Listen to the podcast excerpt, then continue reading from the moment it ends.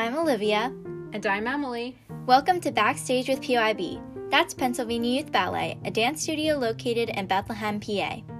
We are so glad you joined us for our interview today. We'll see you backstage.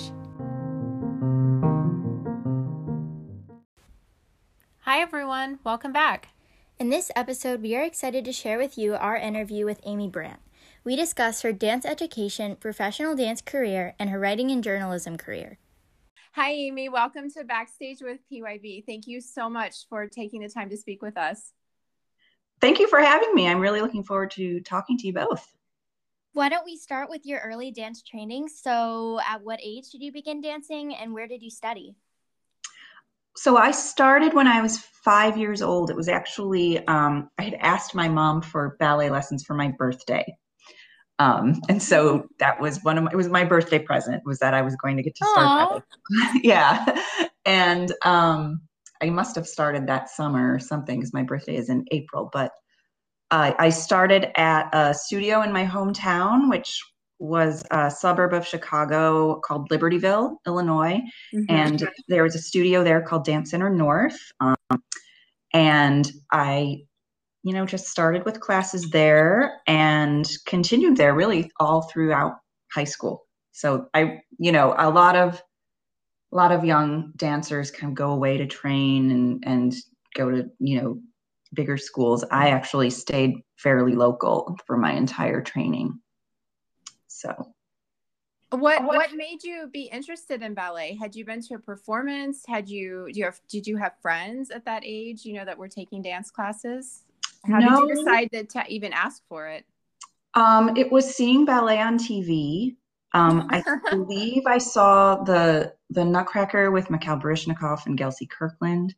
Um, I also was a very avid Sesame Street watcher, and Suzanne Farrell actually had a, several segments on on Sesame Street, so I became like obsessed with Suzanne Farrell from a very young age. Um, and so that made me want to become a ballerina. I just kind of it just looked like a really beautiful world on stage. I loved performing um, i loved singing and dancing and and and everything. I, I didn't have an early um, i didn't just you know, maybe this will come later but i didn't know at that age that i wanted to become a ballerina when i grew up. That wasn't really my goal really fun and um, another opportunity, another way to get on stage, which was sort of my ultimate goal, just to get on stage somehow. So that's so cool. I'm jumping ahead a little bit, but it's so cool how you like first saw Suzanne Farrell on Sesame Street and then you later got to dance with her company. That's just like full circle. It is kind of weird. And I don't know if Suzanne, I don't know if I ever told her that I don't know if I ever had the opportunity to share that with her, but it is kind of interesting. And I remember um, my, you know, she used to dance with, there used to be a company in Chicago called Chicago City Ballet. And she used to be like a guest principal there. And they were doing a production of Cinderella. I mean, this was in the 80s. And, you know, my parents said, We've got tickets for you to see Suzanne Farrell and Cinderella. Um, I must have been seven or eight, maybe, maybe younger. And we drove down to the city and we were sitting in the theater getting ready to watch the performance. An announcement came on that said that Suzanne Farrell was not performing tonight. so I missed my chance um, to see her then. And I remember being really upset. Um, although the woman who performed in her place was was stunning. But um, so yeah, it's kind of interesting that you know I had to wait my turn. I had to wait my uh, until I was in my 20s to um, reconnect with her, I guess. So. So, how did you decide to pursue a career in dance? Did you have some teachers that influenced you or encouraged you in that direction? I did, um, gently, you know, uh, but you know, for most of my childhood, I wanted to be um, a million different things. I wanted to be mm-hmm. a writer. I wanted to be an artist. I actually um, really loved drawing and painting, and I and I saw a career in like visual arts for myself. Um, and that was sort of like my big talent in in grade school was drawing. And when I was about 10 or 11 and ballet was fine but it was really disciplined and structured um, my studio was pretty serious you know we didn't have a big mm-hmm. show at the end of the year which you know we had what was called a défilé which each class came out in the leotard and tights and our costume was like a small bow in our hair of various each class had a special color and the teacher would call our name we would do ballet runs forward step curtsy, ballet runs to the teacher. She'd give you a certificate and a rose, and that was it. That was our big end of year recital. So it was kind of disappointing for me, who just wanted nothing else to just get on stage and dance around. But once I got to be about 10 or 11, something kind of intellectually or physically clicked. And I started to understand ballet a lot more physically and i started to enjoy the challenge and i started to get positive feedback from teachers and then also pointe shoes mm. i remember getting the um, placement we did our annual placement class in the fall and getting our card that had all our, our levels on it and it said pre-pointe and i was like oh my gosh i forgot pointe shoes so that kind of added like more excitement to ballet and it just kind of grew and when I became, I would say about 14 or 15. I really, um, really, really started to get into it and started to read Dance Magazine and just, you know, I kind of left art behind and started to focus more on dance. And um, I would say maybe when I was like 15, I uh, decided like maybe I can just pursue this more um, seriously and started to go to summer programs. And that's kind of where I was able to see where I fit in mm-hmm. with the rest of like my peers in the dance world and kind of realize that like, okay, this is going to be a lot of work, like a ton of work, mm-hmm. but it might be possible to do this as my career. And oh my gosh, wouldn't that just be the most amazing thing to to be a, a ballet dancer for for my career. Um, so it was I was probably 15 or about 15 or 14 when I started to think about it, and then in earnest when I was like 16 and 17. You know that was all I wanted to do, and I completely focused on it and really ramped up my training and and um, and all of that. Where did you go for summer programs? So I actually I went to the Milwaukee Ballet School. Okay. So I went there actually for three summers in a row and sometimes i wonder if i maybe i should have branched out and tried some other schools. Um, milwaukee was only an hour away from my home. However i knew i was you know i knew that i was training at a local school you know that i that you know i was reading my dance magazine reading about all these other kids my age who were studying in New York City and San Francisco and you know in Europe and winning these huge prizes and things like that. And I knew I wasn't quite I did I wasn't quite there, but Milwaukee um, was was an excellent company. They um, and they liked me. The the, the teachers there, um, I was developing kind of familiarity with them so my first summer I went there, and then my second summer when I went back, I remember at the audition for the summer program, the school director approached me and said, "Would you ever be interested in being a trainee mm. here?" And that was like, what you know, mm-hmm. you know, um, and so I did get into other schools, and I did consider going away to other schools, but I just kind of felt like I have a really strong possibility here of making my dream a reality. Mm-hmm. So it was sort of very practical why I went there so many summers in a row. And I liked it. You know, it was very close to home. Um, the teachers were great. And I had made really lovely friends who also returned each summer. It was kind of a school that a lot of kids would come back to. Mm-hmm. So, um, so that's where I studied. I would also take the train into Chicago and um, take class with Larry Long, who was a very well known and beloved teacher at the Ruth Page Foundation in Chicago.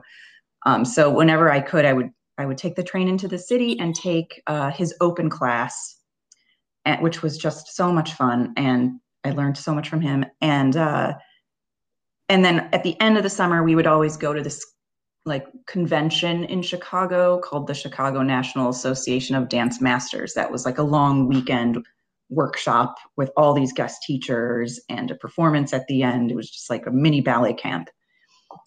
So that was um, that was my summer experience every year. So now you did end up staying on with Milwaukee Ballet, correct? I did. Yeah, after I graduated from high school, um, I uh, you know I went there that summer um, and was just sort of laser focused on um, a traineeship because they you know the, summer program served and I think it still does as an audition for their mm-hmm. trainee program. So it was mm-hmm. six very anxious weeks um, of you know hoping and hoping and hoping and really trying to like perform your best and hoping that they you know would ask me to stay. And they did thank goodness. So um that was just uh, the greatest. So that's how that's how i started there. Yeah no it sounds like a really positive experience. Um just you found a great place and you know like got a lot out of it sticking with it. So yeah i think and my teacher growing up kind of encouraged me. You know, I remember getting a letter. I had auditioned for the School of American Ballet and I'd gotten in um, for their summer program. And I'd gotten into, you know, Boston Ballet School and Milwaukee Ballet School and a few other places. And, you know, my teacher sat down with me and we were looking at all the um, the letters. Back then, you'd get a letter in the mail, and um, you know, big fat package if it was good news, a big thin, oh. you know, oh. real thin letter if it wasn't. Yeah. And you know, she said, "Look at look at your options here," and she's like, "You know, Milwaukee Ballet, they've spoken to you. They they're offering you full scholarship. Um, it would be awesome to go to the School of American Ballet, but they don't know you and like at the end of the summer you want to jo- like it was mm-hmm. being a trainee is not a job it's it's a stepping stone but she's like you know at the end of the summer you want to be somewhere and i you know where do you think you're going to have the best chance? And i said well you know milwaukee obviously it would be great to go to new york city but for my future i think i need to invest here. So that's why i chose mm-hmm. that. So how long did you stay at milwaukee ballet? I was there um, for eight years so I was a trainee for two and a half years and then joined the company. Um, and, you know, for the rest, the remainder of my time okay. there. So, so I danced um, in that short time, I danced under three different directors. wow. Yeah. So tell us a little bit about where you went after Milwaukee. After Milwaukee, I I um, was in a bit of a state of limbo. So here's an here's a was a very tough time in my career. Um, like I said, I, I, I, we had a lot of there was a lot of turnover with directors, and often what happens when directors come through is they kind of clean house. They decide which dancers they want to keep and which dancers they want to let go. And so the the last director I worked with very briefly in Milwaukee, um, you know, called me into his office and said, I'm sorry, I just don't um, have a place for you here. So I'd lost my contract for the, you know, I wasn't be, I wasn't asked to stay for the following season. And so what happens in a ballet company when you you usually learn that you're not coming back in February or March, but your contract is through, you know, May or June. So you have to stay and go to work every day knowing that you're not really wanted there um, that the director doesn't believe in you. It's very hard on your psyche. It's very hard emotionally. It's very hard on your motivation. And then at the then you have to like scramble and try to find a job and fly to these auditions all over the country and spend a lot of money trying to find a new job. And so I had learned that I wasn't coming back a little bit late in the game. It was like late March or something, and a lot of auditions had passed. So um, maybe it was mid March. I don't know. It was a little bit later in the game, and I wasn't prepared. I wasn't expecting it, so I, um, you know, tried to attend as many auditions as I could, but I just didn't have any luck. And so at the end of the season, I was left without a place to go. And so I moved back in with my mom and dad and had one last audition at the Kennedy Center in Washington at, at, at like the end of the summer for the Suzanne Farrell Ballet, which was a really interesting company because they were more of a project of the Kennedy Center. They uh, weren't full. They weren't a full time company. So, but they did amazing work. They toured, which I really wanted to do, and it was Suzanne Farrell. I mean, this was you know the reason why I became a dancer.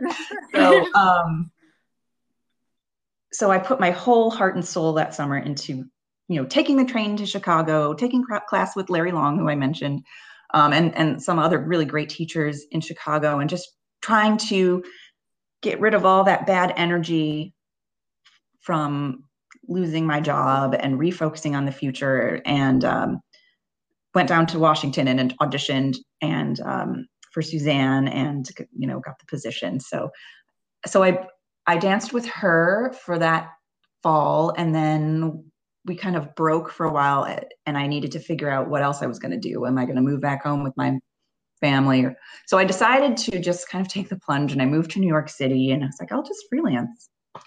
Which is easier said than done. um, so I moved to New York and started getting sort of small dance jobs with, you know, working one on one with a choreographer here, doing another gig there, and then kind of scheduling everything around Suzanne's seasons. Mm-hmm. And I did that for the next 10 years. So, um, so for like the next 10 years, I split my time between Washington, D.C. and New York City. So it was very uh, unstable way of of doing things. I don't know if I would recommend it for everybody at all, but um, it's just what I chose to do. So yeah, well, it it worked, right? Yeah. Can you um, talk a little bit about how like being rejected at not really rejected, but let go at Milwaukee like affected your mental health and mental state and how did you come back from that? And like clearly it was not the end for you like you have such a successful career. So yeah well it definitely was a rejection. I mean i was full on told that you know i was not a very good dancer you know i mean in so no in certain terms i mean i was the director didn't like my dancing it was very clear and um uh, you know and it, that's hard to hear. That's hard to hear. Mm-hmm. And I, it hadn't been my experience with the other two directors I'd worked for. I'd really thrived under their leadership. And so, uh, but for whatever reason, you know, he just didn't feel I was a strong classical dancer. And that he said, Your career here, you'll just be in the back of the corps. So you need to be doing, you need to go somewhere else. Wow. Yeah. And it's, and that's kind of normal. I mean, that's what a lot of dancers hear. Mm-hmm. Um, and then on top of that, you're going, so you're rejected where you are, where you work, and then you're going to auditions. And auditioning is just nonstop rejection. Not so much, you know, summer programs, it's a little different, but once you go into the professional realm, you know, these companies may have one, two contracts open. They're looking for something very specific. They're usually looking for someone who's 18, not 27.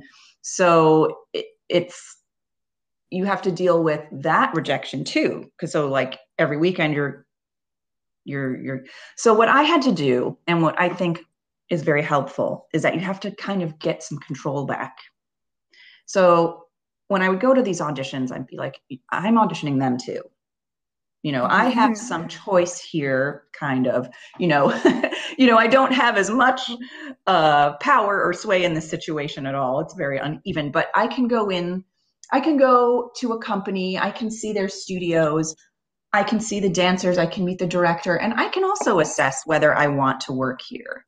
And a lot of times I'd say, I don't really want to work here. So mm-hmm. if I mm-hmm. don't get the job, maybe it won't be so so bad. You know, like I had to kind of really change my mindset to give myself a little more control. And and there were definitely situations where I I fly into a city and I'd be like, I just don't feel I don't feel it here. I'm not, I don't say see myself here. Um, you know, not just the not just the ballet company, but but the city and and the you know where where do I see myself moving here and starting life here? Not really.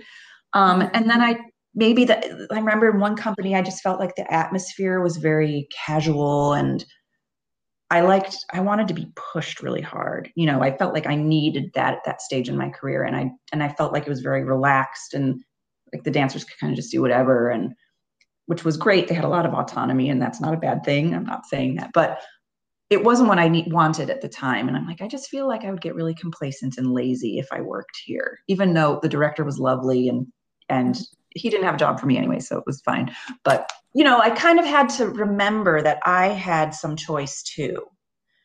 And so that really helped. And when I did go to Washington, I felt different. I knew it was just a feeling. I, I went, you know, I walked into the Kennedy Center, which is a very impressive place if you've ever been. Um, you know, but I just remember taking class and talking to the company manager and meeting Suzanne and just feeling like, okay, I think this is where I'm supposed to be. It was a, an instinct thing. It, it was, mm-hmm. you know. So I guess that would just be my advice is, you know, when you are dealing with that kind of rejection, that you you have to kind of um, try to find ways to get a little more control on your end and not just say, oh, it's all up to everybody else, because you do have some say. You have the ability to say, no, I don't want to work here either. So, um, so that's kind of how I dealt with it. And also, you know, I, I guess I could have just taken what the director had said and believed it. And I'm sure there were elements of what he said. I know there are elements of what he had told me that were true and um, and everything. But uh, you know, I also kind of had to think for myself. And I remember going up, we had a video room at the, the ballet and you know, I was trying to put together an audition reel and watching some stuff that I had done. I'm like, I don't look bad. Like, I don't, you know, like I, I was like, I don't he says like, and I had good friends and I had other mentors and other directors who backed me up and wrote, you know, I mean, it just, um, you can't put like so much weight when when someone doesn't believe in you you have to like try to not give that person so much power right you know? yeah it's, it's, one person you can't put right. so much weight into one person's criticism exactly so you take it I, I think this has to be just so difficult because it has to feel so personal mm-hmm. and and just so difficult to regain your self-confidence and I was just thinking, listening to you talk, I was thinking, um, what uh, what an amazing thing actually your teacher gave you earlier, discussing with you about your summer intensives. You know, like really, really, she put that out to you as like you have the choice. You don't have to take this place simply because of it's their SAP. name or. Mm-hmm you know like really like you have you have choice here and you need to look at where you feel comfortable and where you feel you will excel and where you know so yeah. what an amazing experience you know that you had early on to be able to tap back into that i suppose in some way maybe even if it was subconscious just to remember that that you have choice and and you're you're planning what suits you and what, mm-hmm. what works well for you so but that just has to be very hard because it just has to feel very personal. Yeah and and that teacher i have to say it was i want to give her a shout out. Her name's lisa shepard uh, lisa shepard shipman and she was the first person i called when i learned that i'd lost my job because i'm like i'm gonna i could call my parents and they'll go oh my god ah, you know?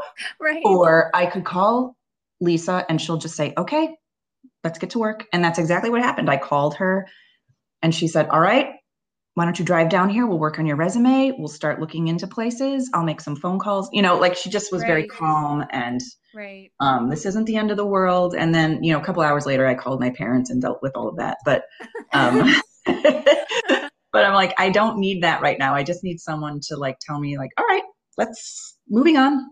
And that's exactly what she did. She was she was my most influential teacher. That's fantastic to have, really.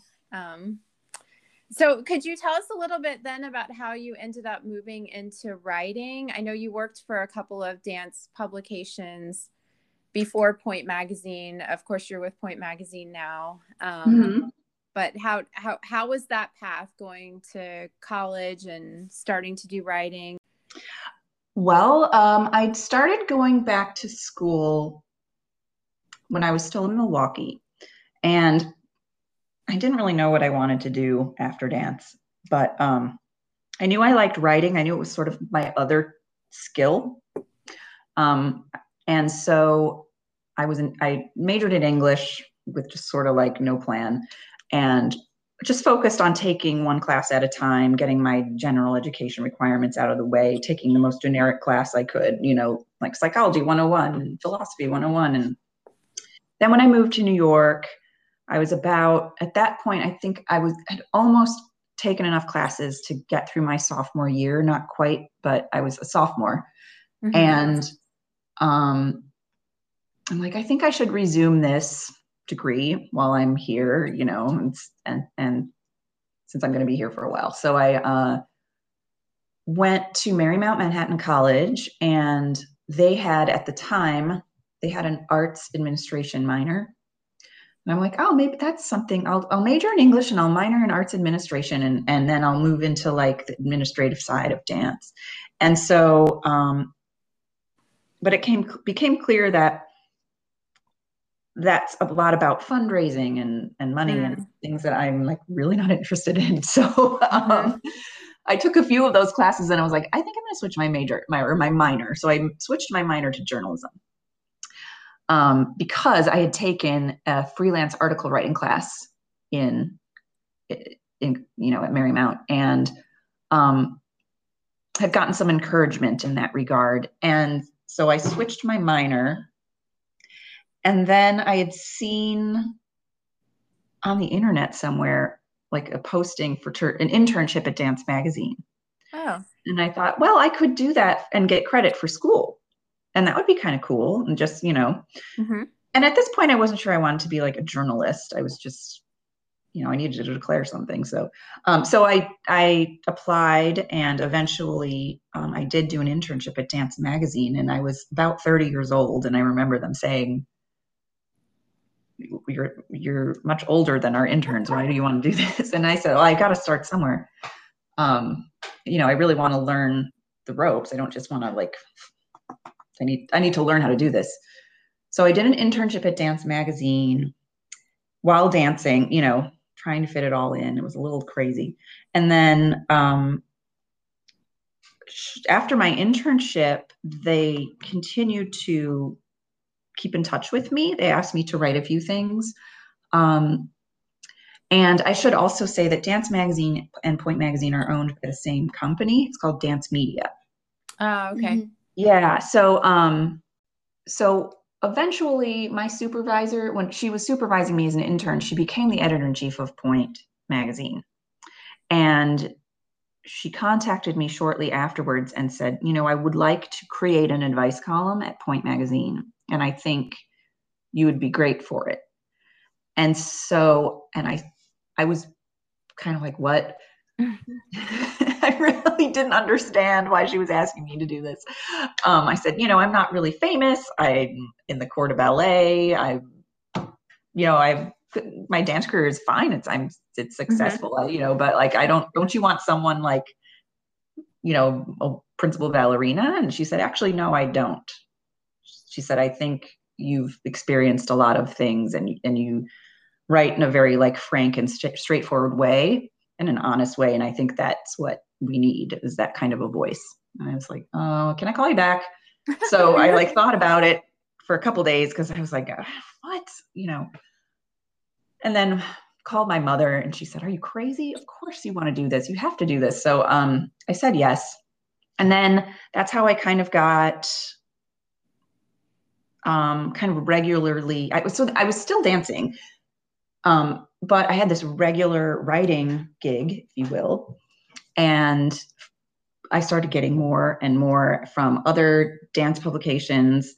And um, they're all owned by the same people, so was, people knew each other, and they'd say, "Oh, why don't you hire Amy? She's, you know, she knows a lot of people. She's um, really in the dance world and living it." So, um, and so I just started uh, it, it, was a great way because when you when you freelance, you know, I'd be dancing with Suzanne. I'd be freelancing in New York City. You have to, you you can't always um, support yourself on your dancing alone. It's very financially challenging. Um, so you know, I would be teaching um, here and there, and I would uh, be working, you know, waiting tables, which was hor- I just hated um, things like that. And I was like, well, this is a way to kind of support myself while dancing, while also building my next mm-hmm. step. You know, it wasn't mm-hmm. a dead end job like answering phones. It was something that I was learning from and growing and could take in, in a forward direction after my dance career. So I just started taking any any assignment they sent me. I mean, I wrote for I wrote for a retailer magazine, like a dance retailer magazine, and that was probably the best learning experience ever because they would be, say, "We want you to write like a 1200 word article on tights." okay. Like t- trends in tights and I would be like, what is there to say? you know? But I'd have to kind of create like a really long article. I'd have to interview a million different dance manufacturers and get excited about tights and kind of break it down and talk about, you know, and think about, well, who's reading this? Someone who owns a dancewear store. And this is important for them to know. And they, they want to know what's new and trendy. And so, um, it was a great learning experience, honestly. Um, so that's kind of how that all started. And then when my dance career started wrapping up, um, an editorial position opened at Dance Teacher magazine, and they invited me to to join the team. So I worked for Dance Teacher for a little while, um, and then moved over to Dance Magazine and Pointe, and I was kind of working at both magazines simultaneously. It was no longer dancing, so I could fully focus on this. Mm-hmm. Um, and uh, I, gosh, I started my editorial career, we'll say, in November 2013. I think I, or December, I think I retired from Susanna. My last performance with her, took the train to New York, had day off, and then started the very next day. It was very no wow. break. And wow. yeah, and then worked at Dance Teacher. So I started in like November or December, I can't remember exactly. And then in July, they needed a new editor in chief at Pointe Magazine, and they asked me to do it. So I really wasn't there very long before I was asked to take the helm of Pointe Magazine, and that so that's kind of how it all happened. That's fantastic. I we really enjoy reading your Ask Amy mm-hmm. column. Like you, you always have great topics. We were just we were actually just looking recently at the one about um, does my friend's success, you know, why does my friend's mm. success feel like my failure? Um, but you always come up with great, great topics to write yeah. about. Thank you. I, I, appreciate that very much. I, I, often am concerned that I'm not really offering much, but uh, I appreciate I appreciate that. I, I, like the more sort of psychological questions. I feel like I'm a little better at answering, um, just because I lived a lot of those experiences. So, right. Mm-hmm. Well, I'm sure the article on tights was riveting, but um, I think the, the psychological things are a lot of the things that dancers struggle with. Um, mm-hmm and can't find you know a good you know if you if you don't have a teacher that you can talk to or mm-hmm. you know it's just it's just good to read about other people's experiences i suppose hear about other people's experiences yeah and to know you're not alone and a lot of other people are feeling these things and um, it is kind of tricky because sometimes sometimes I'm like, I'm not really the appropriate person you should be asking about this. You should be talking to your teacher. But um, maybe, you know, they don't feel comfortable with their teacher. I don't know. So it's mm-hmm. maybe you know, try to. Or maybe, or maybe what you tell them gives them a starting place to go back and talk to their teacher. Yeah. Yeah. Possible. Um, anyway, could you speak a little bit about teaching? You kind of you indicated your you were talking about your freelance work and how you were mm-hmm. doing classes. I guess I was wondering if you could speak a little bit about your teaching experience, um, where all you have taught, if there was a specific age dancer that you taught. Sure. Um, well, I mainly taught at my old studio back home, Dance Center North. When I, especially when I was living in Milwaukee, it was very easy for me to go back and and uh, teach a master class. I'd often teach there in the summertime. Um, you know, because in a ballet company, you're often off in, in the summer. Um, your season right, right. is mm-hmm. usually, you know, and so, um, and then I also taught for some other schools. Uh, there's a school called McDonald Dance Academy in in Arlington Heights, Illinois. I taught I taught a uh, summer there. Um, I've and uh, beyond that, once I moved to New York, I started doing a lot of guest teaching and mm-hmm. substitute teaching. It was very hard for me to get a full time teaching job because I traveled so much for dance, and I'd be, you know, it was hard to say I'm going to take the next eight weeks, right? Um, find a sub, you know, it's like that's right, not right. a good way.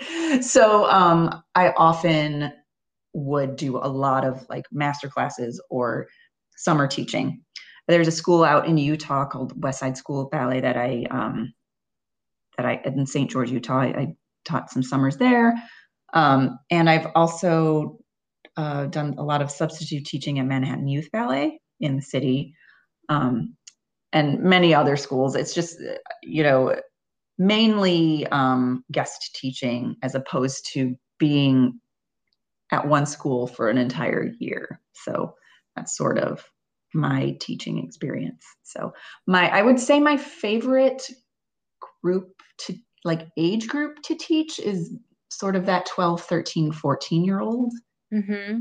age group. Um, I find that they are just really focused and obsessed with ballet and want to learn as much as they can, you know. um, and it, they just seem to be a very focused like age it seems to be a very focused age group. And i, I really enjoy teaching for kids that age. Um, and also you know advanced students and the young the younger i don't have as much teach experience teaching younger students really teaching students under the age of like 11 so i i am less like experienced dealing with students of that age um, i'm mostly used to like junior high school and high school mm-hmm. students, middle school age, that type of thing. I, I can see that with age 10 to 14, you know, that because that would be the age where they would really start pointe. to become more dedicated. It's very mm-hmm. exciting. A lot would, you know, pre pointe work. Yeah. And, and, it's just, you know, they're just soaking everything in.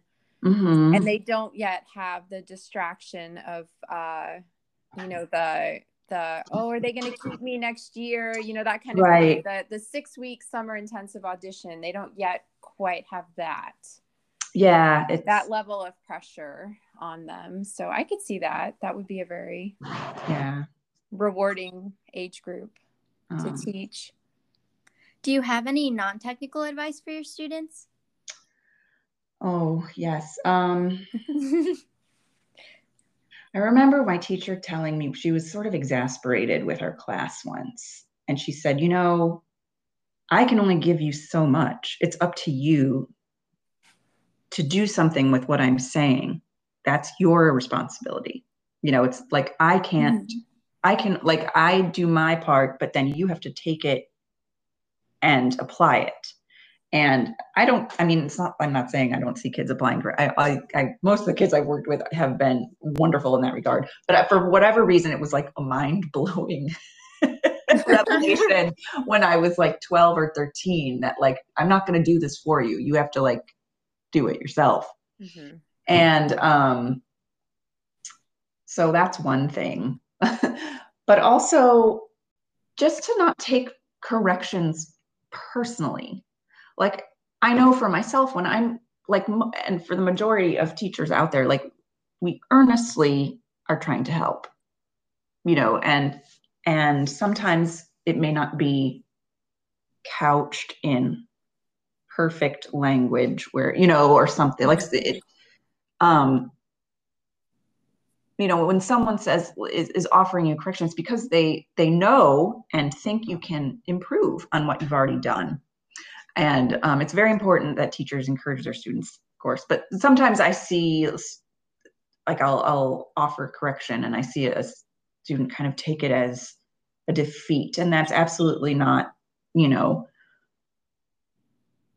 my in, in you know intention or anything that there like that there's value in effort that it doesn't have to be uh, your pirouette doesn't have to be perfect but there are ways to make you know to build on it and to to um,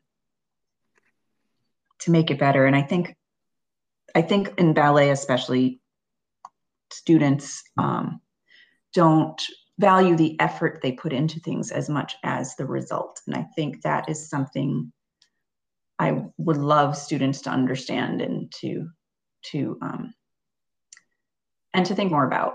Like, hey, like, okay, I didn't maybe I didn't nail my pirouette this time, but she gave me something to think about, and I felt a little change. And maybe you know, three weeks from now, mm-hmm. it will all come together. So I guess that would be, I don't know if that's very coherent, but that would be kind of my advice is that there's a lot of value in the effort you put in. And that's important to acknowledge as a student that you've, you know, worked hard at something. Yeah, I think corrections is a tricky thing. Like as a student, there's a fine line between getting so many corrections and then not getting any because Mm-hmm. If you don't get any, then I think like, oh, well, like, am is it that I'm like just doing fine, or is it that they don't think that I'm worth correcting? And then if I'm getting mm-hmm. so many, then it's like, oh well, I just like now my self esteem is just so low. Like now I just have this huge list of things to work on yeah. that maybe I knew before, but just like hearing it one after the other, sometimes it's really overwhelming. So I think that's a good point because corrections is really a tricky thing. And then also, mm-hmm. I agree mm-hmm. with you. If the teacher sees that you're applying the correction or thinking about it, or yeah, even if it's not perfect and they just see that you're contemplating it, then that sometimes is even more important than getting it perfectly the first time. Exactly. And as as as a teacher, I know like I get really excited if I see if I offer, you know, a, correction or a tip or or just say, hey, you try this. Um, and I see, you know, regardless of whether the step that they do is perfect or not, when I see them trying, that is to me more valuable than whether it's perfect, you know, mm-hmm.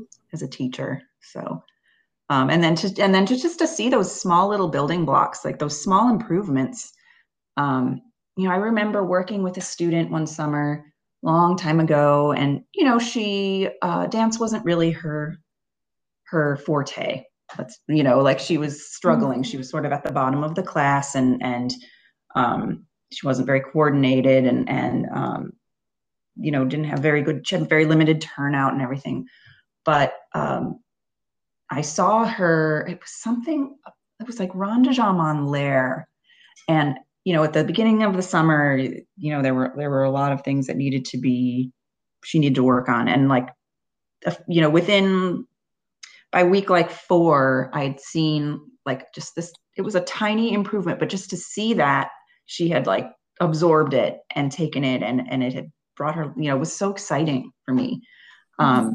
you know, and she was a, someone who I knew would she would never she would probably not dance very much longer you know like it just you could just tell it wasn't really her she probably didn't like it very much and and um, she probably wasn't going to to continue dancing but just to see that she had um, she had taken something and worked it and had uh, improved was really exciting that that has to feel very gratifying um, as the teacher mm-hmm. seeing seeing what uh, correction you've given and seeing it be applied what hobbies do you have outside of ballet?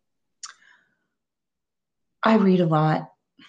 I read a ton. I read like the first thing I do when I wake up is I read something. I, you know, I, I spend my whole day reading for work, so sometimes right. I'm a little burned out. But um, I read a lot. Um, I'm starting to get into some gardening. I enjoy that a lot. Um, I, you know, and I do Pilates on the weekends. It's um, I guess I, I, don't have a ton of hobbies, I guess. Reading is my biggest one. I like sketching have, still. Do you have a favorite book or what's the last book you read? Um well, the book I'm reading right now, actually, Olivia, I highly recommend it for you. It's called okay. Be, it's called Being a Ballerina by Gavin Larsen. Um, it is a memoir. She Gavin Larsen was a principal dancer at Oregon Ballet Theater, and uh, she's one of our writers at Pointe. She's one of our most frequent, you know, contributors. But she wrote a memoir about her life as a student and a professional dancer, and it's just really wonderful. And Um, I I relate really relate to it a lot. So that might be something you would enjoy. Um, I'm also reading a book called Evicted, which is a nonfiction book um, about sort of the um, the system. In, in it, it, takes place in Milwaukee. As journalists spent a couple of like a couple of years in Milwaukee, but just sort of um, how low income housing is, you know, and and the uh, it's hard for me to explain, but just like how corrupt it is and how mm-hmm. you know the poor are kind of kept in these terrible po- uh, positions and, and everything like that. And um, I also, as far as like my favorite fiction book, I love uh, Love in the Time of Cholera by Gabriel Garcia Marquez. Huh. And and I love Angela's Ashes by Frank McCourt. Um, and then like I also love uh, Truman Capote's In Cold Blood, which is a nonfiction like true crime huh. novel. Um, but just as a writer, I really enjoy those books. Like so. We'll have to check them out. Yeah. Knowing what you know now, if you could talk to your younger self, what advice would you give? Hmm. Get out of your head. Don't be so, you know, worried about everything. But mostly, um, I would tell myself to not be so afraid to take more initiative. I think I could have taken a lot more initiative in my career. Um, and I, you know, wish I had. So, you know, to not be afraid to to ask for what you want, to make that follow-up phone call to the company you auditioned for that you were interested in, to um introduce yourself to a director, things like that. I just feel like I was a little shy and timid at, at times, and mm-hmm. um, I wish I hadn't been. I, if I could improve on that, I would. Okay, well, that's really good advice. yeah, I think, you know, I would build these situations up in my head to be really um, scary and they they aren't you know they're it's not now that i'm like on the other side i'm like it's not that big a deal to just you know so yeah. um so yeah just take more initiative thank you so much for coming on the podcast you're welcome. Thanks for having me. This was really fun. Yeah, thank you. It was lovely to speak with you, and thanks for all of your great advice. Mm-hmm. And we're so glad that you're coming to teach for the first week of PYB Summer Intensive. So we'll see you then. Thanks. I'm very excited to meet you all.